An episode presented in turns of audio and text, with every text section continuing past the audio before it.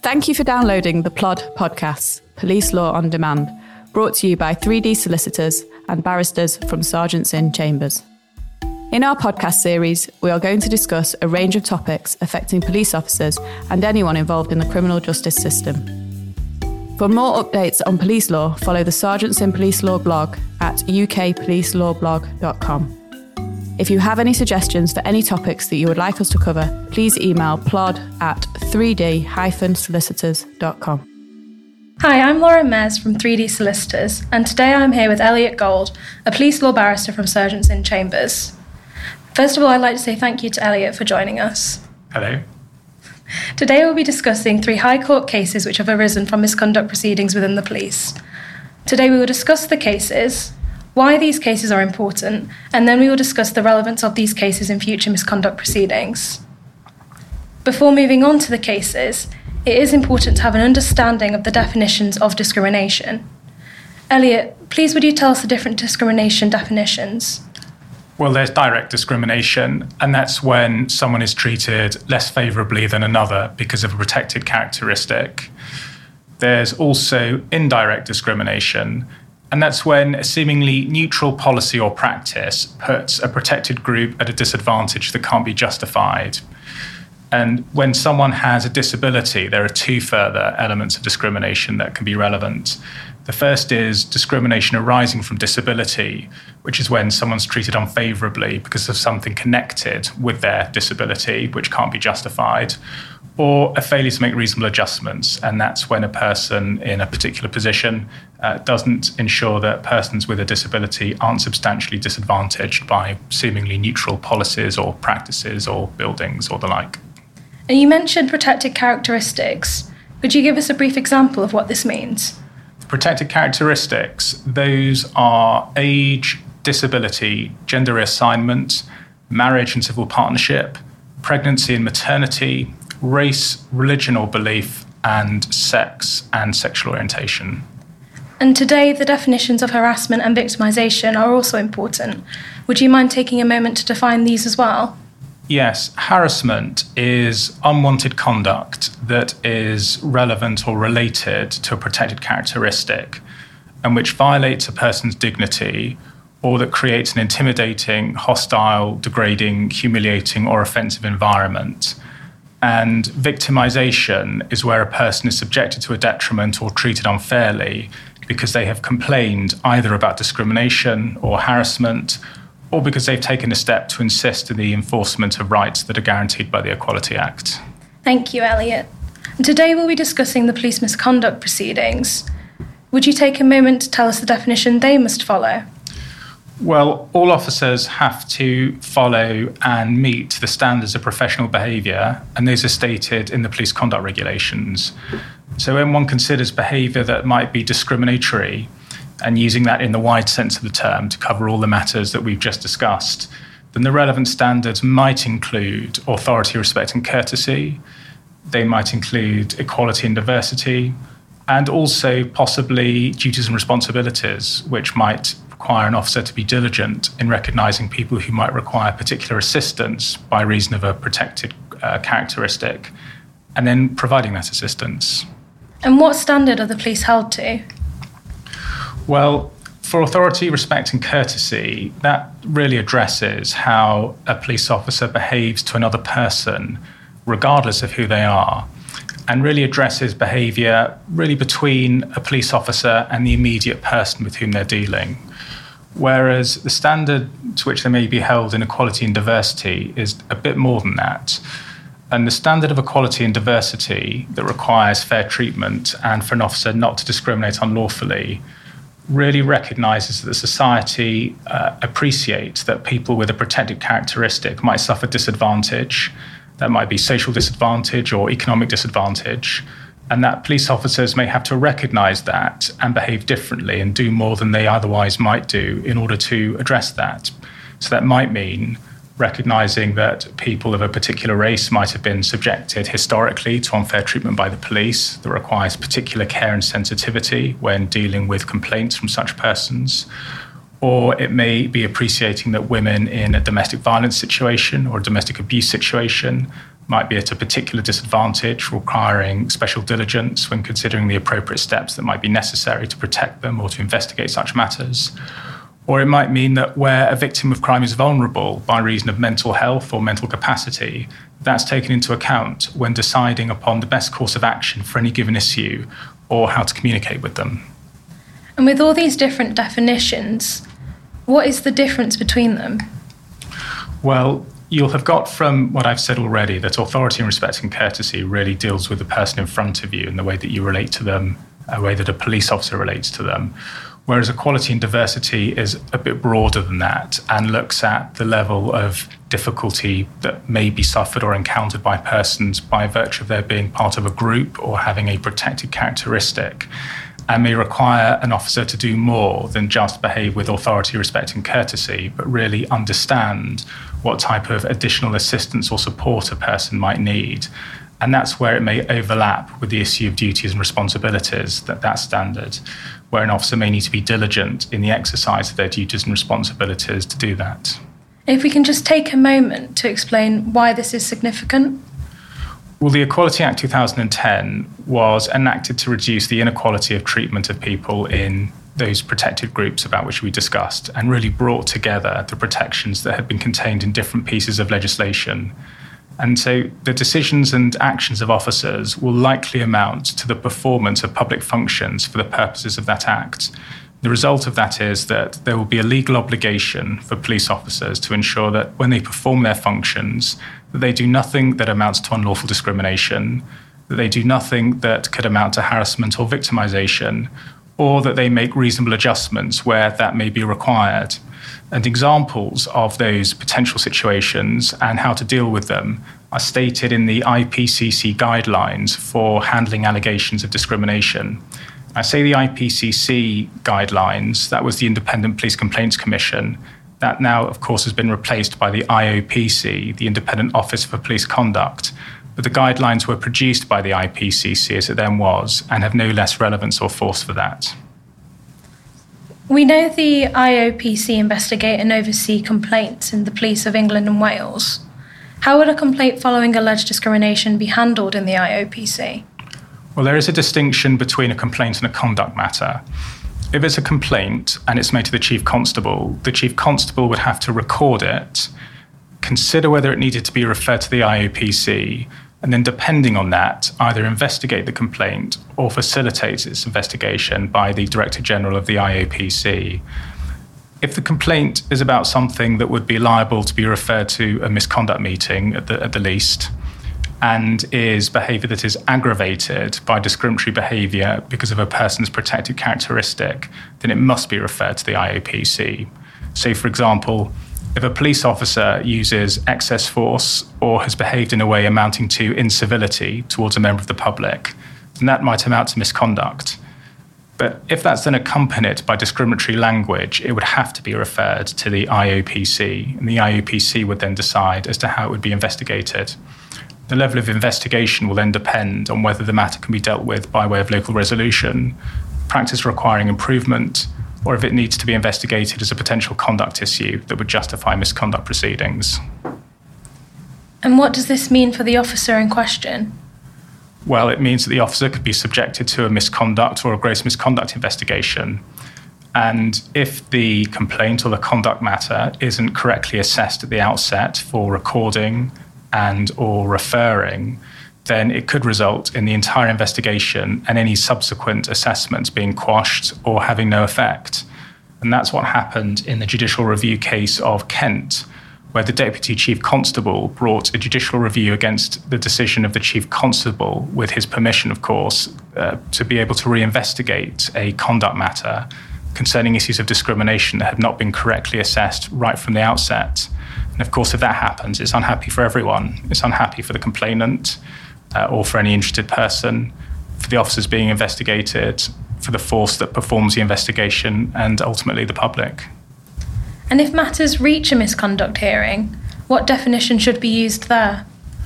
Well, that really depends on what the underlying conduct is and what the misconduct allegations are. The standard of equality and diversity states that officers should not discriminate unlawfully or unfairly. So, if there's a case to answer that an officer has discriminated unlawfully, it's usually best to try and use the definitions of the Equality Act itself so far as possible.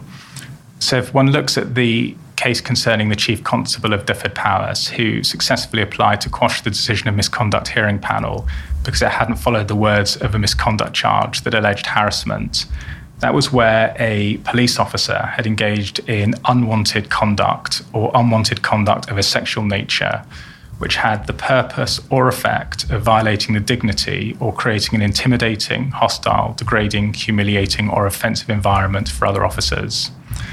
And note that the definition for that is that the police officer's behaviour had the purpose or effect of it. It means that the officer's behaviour can amount to harassment even if they didn't intend for it to have that effect. It's enough for it to be felt by others, where, of course, it's reasonable for that to have been felt in all the circumstances. That's why harassment, uh, which I've just discussed, is different to direct discrimination. If a person makes improper sexual remarks to a woman, as in the Dyfed-Powys case, they could say that it's not direct discrimination because they would use such language with men and women so that there's no less favourable treatment of women. But with harassment, you don't compare the treatment against someone else. You look only at how the person being subjected to it reasonably felt regardless as to how anyone else felt. And what happened in the misconduct hearing? Well, the police misconduct hearing held that a male officer's use of especially vulgar sexual language and that officer's improper touching of a female police officer was not intended to be sexual and was, in fact, misplaced humour. And so it found that there had been gross misconduct, but there had been no harassment, and in particular, no sexual harassment. Now, this case has been judicially reviewed. What happened in the High Court? Well, the High Court held that that finding was both irrational and perverse. And the judge said that the misconduct hearing should have focused on how the officer's conduct made the complainant or the victim feel, rather than on the officer's own intentions and belief as to why he was behaving in that way. And so intentions are important because if behavior is intended to have an adverse effect, then of course it's more serious. But even without that, as I've said, a person can suffer harassment as a result of such conduct, and that may amount to gross misconduct. And also important is that the High Court accepted that that adverse effect can be felt by people other than just women in the case of inappropriate sexual language. Male officers may feel that a person using inappropriate sexual language towards women or white officers may feel that a person using racist language creates an adverse environment for them. And further, it may uh, result in members of the public considering that they can have a lack of confidence in the police and a lack of confidence in officers who may have to deal with them and their complaints about similar matters. And has this approach been used in other cases? Well, there have been a number of cases involving discriminatory behaviour and the seriousness of it. There's also the case of the Chief Constable of Northumbria, who brought a judicial review against the Police Appeals Tribunal on reinstating an officer who'd used appalling uh, racial language and had delivered appalling racial abuse of persons working in a high street takeaway. In that case, it was said by the officer's counsel that that wasn't conscious discrimination and that it didn't amount to direct discrimination. In this case, Miss Barrett submitted that her behaviour was not discrimination within the meaning of the Equality Act Section 13 direct discrimination. How did the High Court respond to this? Well, the High Court accepted that it wasn't likely to be direct discrimination, and it probably wouldn't have been unlawful direct discrimination because the conduct was of an officer who was not on duty at the time and not in the workplace at the time. So the officer was not acting as an officer performing a public function, and she wasn't working in the workplace and speaking to somebody inappropriately or unlawfully for that part of the Equality Act. She was an officer who was off duty in the same way that any other person may have spoken and said those words, which in those circumstances wouldn't breach the Equality Act. So it might not have been unlawful, it most certainly would have met the definition of harassment for the reasons that we've discussed, looked at on its own. And it is possible that it also could have met the definition of direct discrimination if she hadn't used that language with persons who are of a different race or ethnicity. But the High Court considered correctly that although this didn't amount to unlawful discrimination under the Equality Act, and notwithstanding that it was off duty, it nevertheless breached the standards of professional behaviour and merited her dismissal. Elliot, please would you explain the difference between intended and unintended conduct? Well, in that case we've just mentioned, it was accepted that the officer's behaviour was unconscious discrimination, or certainly unintended. And that is, it was accepted that she didn't mean or intend to behave in a way that was discriminatory. And so, conscious discrimination is where someone intends to engage in discriminatory behaviour. Unconscious is when it's not intended, but where that is the effect of someone's behaviour. There's the case of the Chief Constable of Avon Somerset, and this is an interesting example of this. Would you give us the details of the case? It is a very interesting case in looking at unconscious discrimination and the way in which a misconduct case is put forward. In this particular matter, a police officer had joked about her partner, and in joking about her partner and her partner sunbathing, used a racially offensive term to describe what she would look like after having been sunbathing. And what happened in this case? Well, the use of that racially offensive term was held to be gross misconduct, but was not held to be discrimination, and the officer received a final written warning rather than being dismissed. The Chief Constable challenged the decision by judicial review. What did the High Court decide? Well, the High Court noted first that the case was not put as being intentional and conscious discrimination. So it wasn't uh, put on the basis that this officer had deliberately told a racist joke or had deliberately sought to use racist language rather than it was an unconscious use of a grossly offensive racial term when she didn't intend to use it. And so that uh, was relevant to the severity and the seriousness of the issue. The High Court also observed that when the panel, misconduct hearing panel, had said that it didn't amount to direct discrimination, no one corrected them on whether it might have amounted to harassment. And in the end, the High Court found that it would have amounted to harassment, but that nevertheless, because it was unconscious and because of the way that the case was put, that the decision the misconduct hearing panel uh, arrived at, namely that it was gross misconduct and that a final written warning would be the appropriate sanction, was within the realms of decisions that were open to it. And is there a case where the High Court had squashed the disciplinary outcome determined by the misconduct hearing? Well, there's the case of Dyfed Powys, about which we spoke, where not only was the actual decision on misconduct finding quashed, but the High Court said it also would have quashed the decision on outcome. There is also the case of the Chief Constable of West Midlands, where an officer described and referred to Asian officers in grossly offensive racist terms when they weren't present. And the breach of professional standards in that was said to be that the officer's conduct created an environment in which it was acceptable for others to use and participate in racist language, abusive, inappropriate, derogatory, and offensive comments. And what did the misconduct hearing panel find? Well, the misconduct hearing panel held that the behaviour amounted to gross misconduct and it imposed a final written warning. And it did so on the basis that the conduct wasn't premeditated, that it was limited to a single episode of relatively short duration, that it occurred in circumstances where the officer was under stress due to the level of work and the absence of effective supervision, and that there was genuine remorse. And what did the High Court determine? Well, the High Court held that when the panel reached its decision on disciplinary outcome, it had failed properly to consider the reputational harm to the police of such conduct and the actual harm that was suffered by the officers, and in particular BAME officers within the force, not dissimilar to the decision that was reached in Dyfed Powys, where the High Court held that the misconduct hearing panel had failed properly to consider what was the effect on the complainants or the victims and the wider effect on the public. As a consequence, the High Court quashed the decision on disciplinary outcome and sent it to a fresh panel for determination. We've discussed several cases today. What can be drawn from these High Court cases? Well, a number of points really flow from them. The first is that misconduct allegations need to set out clearly what type of discriminatory behaviour is being alleged.